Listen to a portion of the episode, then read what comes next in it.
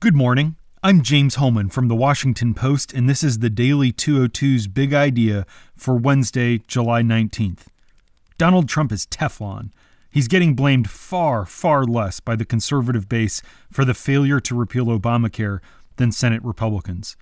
As the GOP all but admits defeat in its seven year quest to overturn the Affordable Care Act, Trump made one thing clear yesterday I'm not going to own it, he told reporters.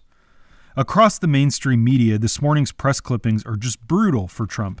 Ahead of his six month anniversary in office tomorrow, there are hundreds of stories out there about how the president is not living up to his promises and has shown himself unable to make big deals. But that is not the vibe you get at all when you check out the right wing sites where many of the president's supporters consume their news. Many conservative outlets are pinning the blame on Senate Majority Leader Mitch McConnell and the moderate Republican senators who defected. Here's a taste of what the Trump base is seeing. The banner on the Drudge Report says, in all caps, the most unproductive Congress in 164 years. An editorial in today's Wall Street Journal says, quote, if the Obamacare Republicans now get primary opponents, they have earned them. On his radio show yesterday, Rush Limbaugh launched a very strong attack against the three female moderate senators who announced that they would not vote for full repeal of the ACA. We don't have polling yet to see who's going to blame who for failing to repeal Obamacare, but we do know that in March, after the House failed to pass a health care bill, remember it came back to life after it appeared to be dead, three times as many Republicans blamed congressional Republicans than blamed Trump for the failure to pass legislation. And that's the big idea for today. Here are three other headlines that should be on your radar. Number one, President Trump had an undisclosed hour long meeting with Vladimir Putin at the G20 summit in Germany earlier this month. The White House confirmed last night that the informal session came after the leaders met for more than two hours that same day. The second meeting took place at a dinner. Halfway through the meal, Trump left his own seat to occupy a chair next to Putin. Trump was alone, and Putin was attended only by his official interpreter. Trump's newly disclosed conversation with the Russian president is likely to stoke further criticism, including perhaps from some fellow Republicans in Congress, that he's too cozy with the leader of a major U.S. adversary.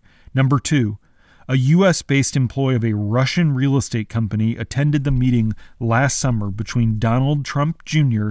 and the Russian lawyer who promised to have dirt on Hillary Clinton.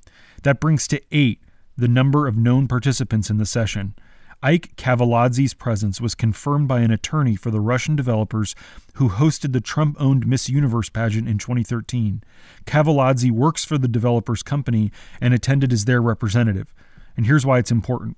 The lawyer for the developers said yesterday that he received a phone call from a representative of special counsel Robert Mueller over the weekend requesting the identity of their representative.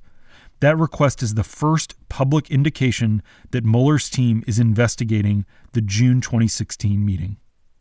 Number three, President Trump's controversial voter commission will meet today for the first time.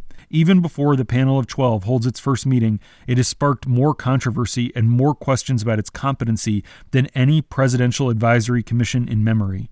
On Tuesday, the NAACP Legal Defense Fund filed a federal lawsuit against Trump's voter commission, alleging that it was formed with the intent to discriminate against voters of color.